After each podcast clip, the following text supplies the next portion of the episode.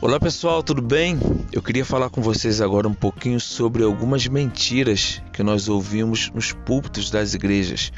Em específico, na década de 90, onde muitos pregadores e também ensinadores, por não estudarem, por não pesquisarem, saíram repetindo como papagaio um montão de mentiras. Quer saber uma delas? Aliás, eu vou falar três delas.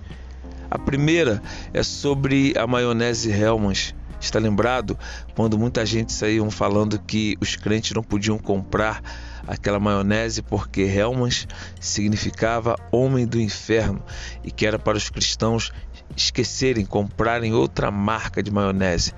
Aí você vai ver, vai pesquisar e descobre que Helmans significa homem bom e é um sobrenome alemão, não tem nada a ver com homem do inferno. Quer ver outra? Que se você visse ou lesse o nome Coca-Cola, é ao contrário, é, você iria ler Alô Diabo. Tá vendo? Quanta coisa.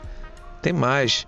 Está lembrado também que se você pegasse, por exemplo, um disco da Xuxa e você girasse ele ao contrário, você ia, ia ouvir demônios falando ou mensagens subliminares que iam trazer maldição para sua casa. Eu só estou contando aqui três, mas tem muito mais bobeiras, besteiras que nós ouvimos e o povo, infelizmente, alimentou a sua mente com isso.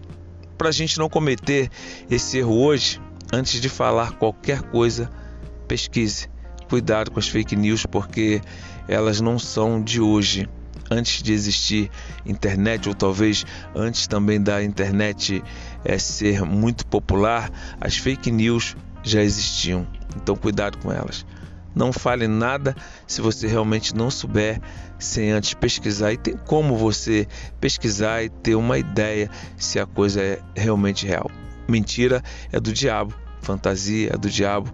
Então, para você poder é, fazer com que as pessoas é, sejam atraídas por você, não conte mentiras para fazer isso, tá bom?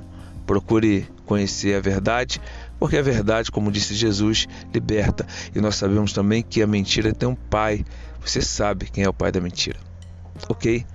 É um prazer ter você com a gente. Ele, Maurício do Portal Luz da Bíblia, acesse aí qualquer uma das nossas redes sociais. Deus te abençoe.